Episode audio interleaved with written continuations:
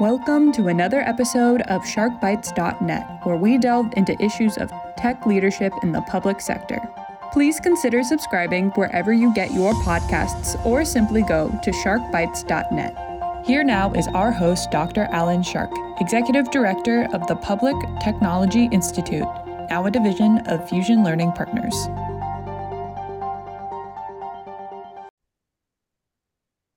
Hi there, I'm Alan Shark, and welcome to SharkBites.net.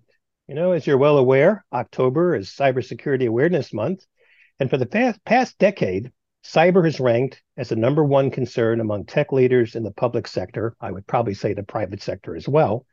And while the survey results may not have changed much, the threat landscape has. So today we are fortunate to have Rob Reynolds, who is the CISO of the city of Raleigh, North Carolina. Welcome, Rob. Thank you, Alan. Thank you for having me.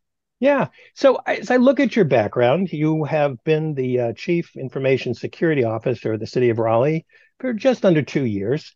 But prior to that, you were the Chief Information Security Officer. I'm sure you didn't have that title that whole time, but you were responsible for security for some almost 18 years. So you are considered absolutely one of the pioneers in the field um, before CISO became popularized. So I think that's very cool. You're someone who apparently loves to go to school because, as I read things, you have a couple of master degrees, uh, and uh, from the University of Maryland Global Campus and Business Administration, um, and uh, and uh, and BS in Information Systems Management, and MS in Cybersecurity, um, BS in the University of State of New York, um, but close to my heart, you are a certified government CIO uh, in one of our great programs in North Carolina. So you are also a CGCIO. You're a CISO uh, certified by the uh, uh by CISP, and uh, so all these things help us get a better sense of the lens in which you see things. And as you know, we always start these programs by saying, hey rob how'd you get interested in technology because it just you know very few of us have a straight path to our careers sometimes in the beginning is critical was it a school a teacher a parent other what got you into this field at a very young age that's a great question, and I am a lifelong learner, Alan. I I, I continue to learn every day, every way. And um, for technology, my path started when I was around 13 years old. Um, that's you know, I'm going to date myself. This is going way back uh, into the 80s. Um, Commodores were just coming out, and those were all the rage back then. And, hey, I had a K um, Pro too, incidentally. So okay, okay, yep, yep. And so I had my eyes on a Commodore VIC 20 which was very very expensive back then. And i uh, talked my mother into buying one for me and she bought me one for christmas. And i was hands on keyboard on that thing probably more times than i should have been. And i would stay up all night late at night. Back then they used to have um, magazines that would come out that would have the listings of code in the back. And i used to stay up all night long and type this stuff in just so i could see this game or this application run and then i realized i had no way to save it right? And so i would have to shut it off and then start again you know until i got a job and was able to buy some way to back this thing up. So that's really how how it all started. Once once i got into all that the coding and you know all of the technology it, i was i was bitten by the bug right? And so my career took off from there into actually the corporate world in um, in executive management and and wholesale and importing. So it was not even in technology, but I was always the go-to computer guy in the office, right? So anybody would come to me for any type of things to do for computers. And then eventually I said, you know what? I'm really going to make the transition after being in wholesale importing uh, for about 12 years. I made the transition into technology full time and um, and here I am today. So uh, here you are, a successful career in the private sector. What attracted you to going into the public sector? That's a big difference. It is. It's a marked difference, and um, so I had well, was, at the time I was living in the state of Florida, and there was an opportunity to work with the state um, in a cooperative um, type of agency. It was federal and state. Um, and so I really enjoyed um, the environment. I thought that the cause was, you know, something that I would be uh, supportive of, and I, I I climbed aboard, and I loved working for government. I love the the way it functions. I, I love the way you know where I could actually see the fruits of my labor, right? Knowing that, um, you know, I get to give you an example. So like walking down the streets of Raleigh or in Chapel Hill, if I see a police car on the side of the road or a fire truck going to an emergency, we could tie that back to the things we're doing in IT, right? Whether it's IT, IT security, and it's a really uh, giving back and helping the community. To me, is something I'm very, very passionate about, and it's just a fulfilling role, right? And so that's what keeps me in uh, the public space uh, I enjoy it so much and, and glad to make that contribution. And your enthusiasm, let alone your skills, really shine here. So, as we know, it's unfortunate that we have to rethink cybersecurity every October, but it, we'll we'll take every every excuse we can to remind people of their responsibilities. You know, once upon a time, not that long ago, it was somebody like you um, that was considered the one responsible for all cybersecurity. Now, of course, you have that title, all CISOs do, which means that is your primary uh, concern. Um, but I think many uh, staff within, especially local government, felt, oh, that's IT, you know, or that's the CISO. You know, they're the ones whose job it is is to keep us safe. Um, we now know that there's much more of a whole of government process involved here. Your thoughts on that? You're absolutely right. So I think you know years ago, um, and maybe in some organizations today, there may be this um, this perception of you know well security the security guys will handle that security girls will handle that it's the CISO's job but I think that we're starting to see more of a um, transition into this shared responsibility, right? And I think it's a culture change, right? That's something that I'm always banging the drum on. Uh, you know, besides my security awareness training mantra that I'm using, I'm also promoting this shared responsibility model, right? So if you think about it, a great analogy here is you know neighborhood watch type of thing right? So if you um familiar with that concept you know you see something say something well the same thing in in cybersecurity right? We all go to work we're, we're doing our thing. If we see something that's strange we need to tell someone right? Report it somewhere. And i think we all have this responsibility to just know that you know we're behind a keyboard we need a baseline fundamental um, skill set basically of knowing what we're looking at. Is that safe? Is it not? We all don't need to be cybersecurity experts but we just need to know that you know what our actions what actions we're doing behind the keyboard can affect our organization right? So if we see something, say something, stop, think. We all get very busy, and it's so easy to get tripped up by emails that may be malicious. They're very well written today. It's not like years ago where you know they were pretty evident that this was you know yeah. not a good thing to click on. Um, but you know, stop, think, take your time. If you're not sure, error in this uh, error on the side of safety. Tell someone, check it out. Don't click. Yeah, I mean, I think people are sometimes surprised to learn that 90% uh, of all intrusions and attacks are due to human error. And so that shows, you know, uh, another way another way of showing uh, that is someone's carelessness. You know, I always say, don't be too quick to click, and right. which is really hard when you think about it. You know, you look at some people just typing away, uh, uh, driving their cars and texting, answering emails in the weirdest of places, not really thinking. So you're right. It's it's got to be a, a change in the mindset. Of course, it also requires support at the very top. You know, somebody at the uh, the city county level who's going to say this is this is the behaviors that we expect of everybody. So when we look at cybersecurity, we I mentioned the uh, the landscape has shifted. Uh, and it will continue to shift. What do you think are the biggest concerns when it comes to cybersecurity, the big issues? And then we're going to drill into a couple of smaller ones. Well, not smaller, but more uh, defined ones. Sure. So the the biggest issues I see today uh, in in terms of threats are they, they the same as they have been in the last few years, right? We see the ransomware threats that are out there. We see um, extortion. Um, you know, those are the biggest ones that, that are out there right now. And there's really, you know, there's really no way around that. It's a great business model for the adversary um, they'll lock your data up and they're expecting to get paid. I mean, how you know?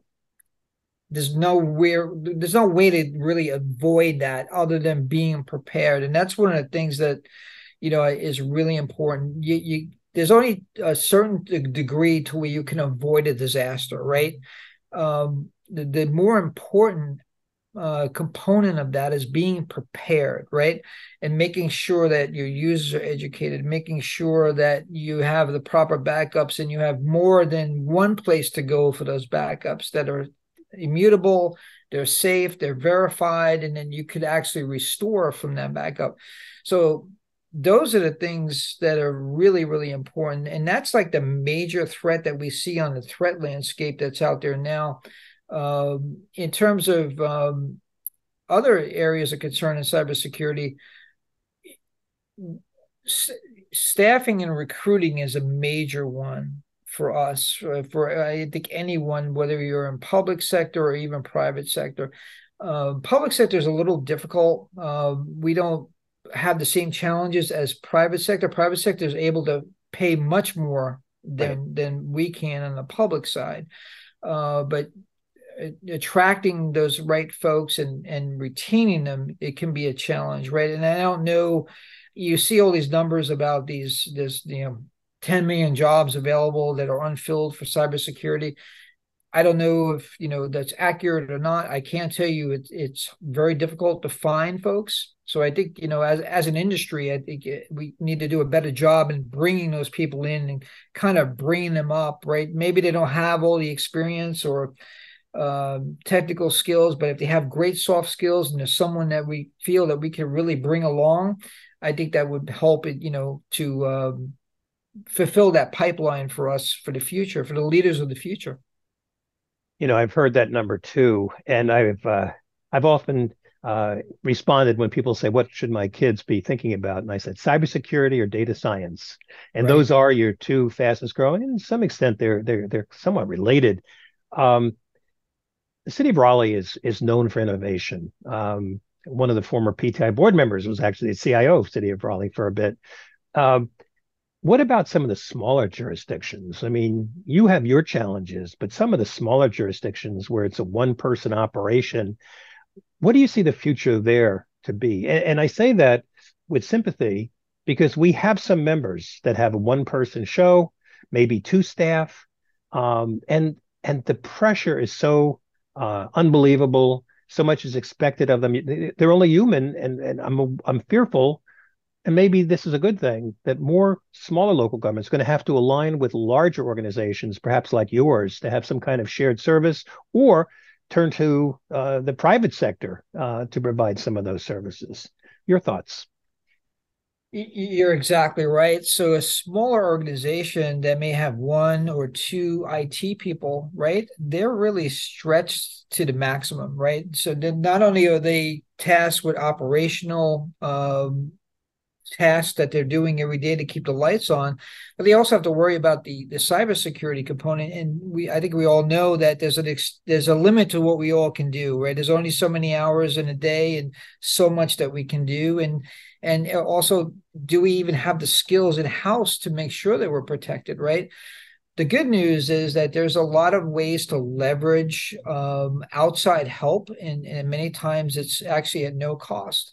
CISA uh, will offer some great um, resources that smaller organizations can take advantage of uh, even larger organizations they you know there's there's uh, web scans there's there's a, just a they offer so much that can add to your security program let's add MS ISAC to that list, even though they're part of CISA. I mean, exactly. MS ISAC is in our, and I just want you know, PTI's logo is on there as a partner for the last decade.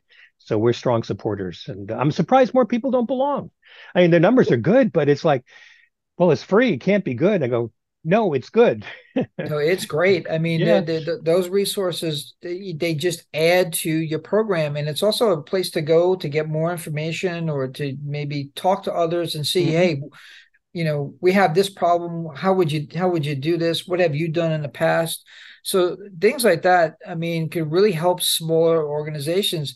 And then, of course, if the you know managed service providers is another area where they can have some staff augmentation, right? Correct. To make sure that they're getting that coverage. So that I really feel for small organizations because I know how difficult the job is. And I have a lot of resources. So I could only imagine how difficult, you know, of a position it could put someone in a municipality that may be smaller. And I yeah. do, you know, do feel for them. So let's switch to some of the uh, more contemporary issues other than the ones you've mentioned. Zero trust. The federal government has basically mandated all federal agents adhere to a zero trust uh, kind of policy or posture. There's a lot of confusion. Um, some people have very simplistic views of what zero trust. It's only ID management. Others have a much more um, comprehensive, a deeper view First of all, a couple of questions related to how do you define zero trust in terms of how it will apply to your city? Uh, how are you embracing it? And how deep do you go when you think of it as opposed to is it just identity management? There's some other moving parts. There is. And I think a lot of the confusion uh, stems from the fact that some some there's there's this perception that zero trust can be implemented by having some type of product or a solution and and there is your zero trust right? And it's much much more than that. Zero trust is is a is a security um, framework a methodology right? That there has a lot of different components to it. Identity being a major portion of that. Mm-hmm. and basically what what zero trust is is that no user is trusted on the network. You have to continuously authenticate and validate who you say you are. And that is something that, you know, to implement with a small organization may be able to do it sooner, but that's a multi-year effort to really do it right, right? To uh, to have this zero uh, trust environment it's an undertaking. I think it's a good undertaking because it it does um, provide a, a, a extra layer of uh, security for the organization. It makes it difficult for the adversary, uh, but you know this is something that it really needs to be done intentionally and uh, methodically to make sure that you're implementing it correctly and you have end to end protection, and there are no gaps. So beyond identity management, others are saying, well, they're applying it to mean what kinds of data flows are associated with that profile. So on one hand, you're identifying who you are, confirming who you are. Hopefully, everything is encrypted, as you say, end to end. But the other part of it is is kind of the forensics that go with it in terms of being able to understand the relationship between an individual and the data that they may be accessing and doing something with. Right. Absolutely, absolutely. Data flows are very important, and that also, you know, it goes back to your data governance, right? Do you have a good data governance program in place? I, I um, I'm not sure. You know, in my probably almost 30 years being in this space, you know, I could probably count on maybe one and a half hands of where I've seen really, really well done data governance. Mm. And it's not because people don't want to do it. It's just a hard thing to do and maintain, yeah. right? So, but I think that does absolutely play a large part in that zero trust. Yeah. So let's turn to another topic that's uh, all the buzz artificial intelligence. I've done many, many articles. Uh, I've done some research on it. PTI recently uh, released a study on it and, and the like. Uh, when it comes to artificial intelligence, how do you see that linked to cyber? I, I well, I see a benefit and I also see a threat. Mm. Um, right. So I, I see a benefit in um, that generative AI, such as Chat GPT, can be helpful in our everyday tasks that we do. Right. So no matter what our role, I, I really think that it can be used as a tool, just like we use any other tools. But along with tools, uh, tools can be dangerous. uh, right? If they're not used in the right way. And one of the things that I've noticed with uh, with Chat GPT or any tool like that is that we have to really be intentional uh, about how we're using it. So, for an example, right, uh, I know recently I've had a lot of discussions um, concerning the use of G uh, uh of uh, generative AI. What should be put in those prompts? You know, what kind of information are we putting in? And I think that you know there definitely needs to be policy around it, but I think immediately organizations should really consider guidelines first, right? Because policy it's going to take a little bit to create policy. You know how that can go in organizations. It takes a little bit to get a policy out there but I don't know that we all have the the enough answers to the questions that we have to create a good policy immediately. Having guidelines, I think, is more is the most important thing to do now. Make sure that you know folks are not putting in any type of PII, personal identifiable information, credentials. If they're creating code, um, have that code looked at and vetted by someone that really understands the, what that code is going to do, right? Because I think, you know, if we have folks that are using this to make code and to generate code, we don't want them to exceed their uh, skill set by generating code that they may not understand and then we run it and then we have a bad outcome right or, or let's say you know the generative AI malfunctions, or maybe it's compromised. I, I, you know, I don't know what could happen, but I do know that we need to limit the risk and just have human eyeballs vet whatever you're doing within the AI, especially if you're running um, any type of code generation. It's just, you know, it to me that makes sense. So the guardrails to me, having those guidelines is very, very important. Protect your organization. And where are you in the maturity level on that? Has the city adopted guidelines yet, or are you working on something like that? We are working on something like that at, at the current time. That is correct. Okay. Good. So you've been a CISO before the title even uh, was bestowed on you. You have a you you've served in that function for what thirty some odd years. How do you see the role of the CISO evolving? I mean, it's really become a very important professional position. We just learned the other day that uh, the state of New Jersey is mandating that every local government have a CISO by 2025. they don't say how it's going to be funded, but nevertheless, clearly the role is necessary, important. how is that changed over the years? What have you seen? What are the major changes that you see in the profession that you're now part of? Yeah, I I unfortunately date uh, back to before the word CISO even existed, mm-hmm. before sure. even the word cybersecurity existed, right? It was um, network security. So, it was network security. Right, right, exactly. And um, the I've served in role in in that role. I've I was a CIO, uh, advisory CIO, interim CIO. So I've held a lot of hats. And what I've noticed the uh, the trending right now for CISO is is becoming more of um, there's two types of CISOs. You have a really technical CISO, and then you have a administrative executive CISO.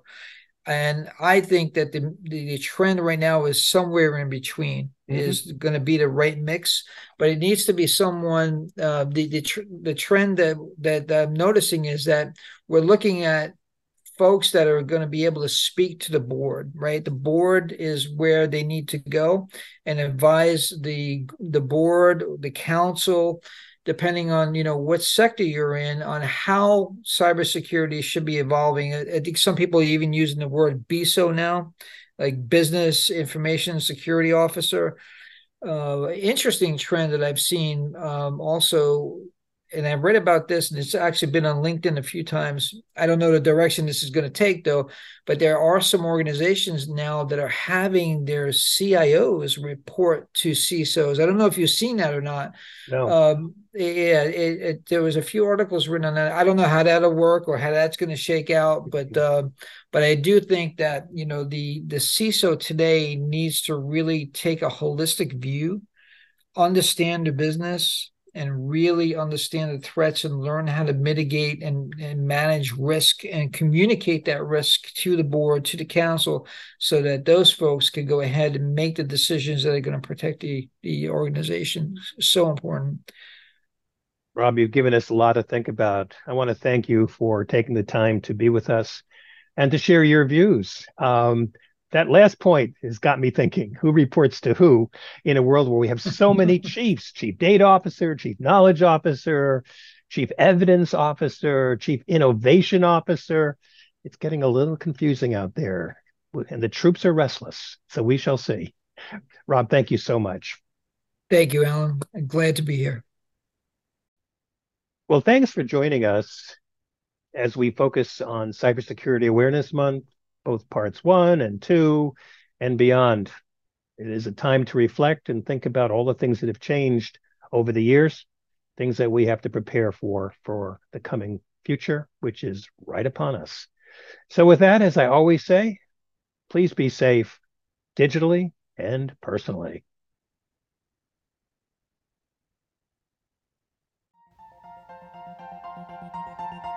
You've been listening to another episode of SharkBites.net. Please consider subscribing wherever you get your podcasts or simply go to SharkBites.net. And if you or someone you know has a story to tell, please let us know.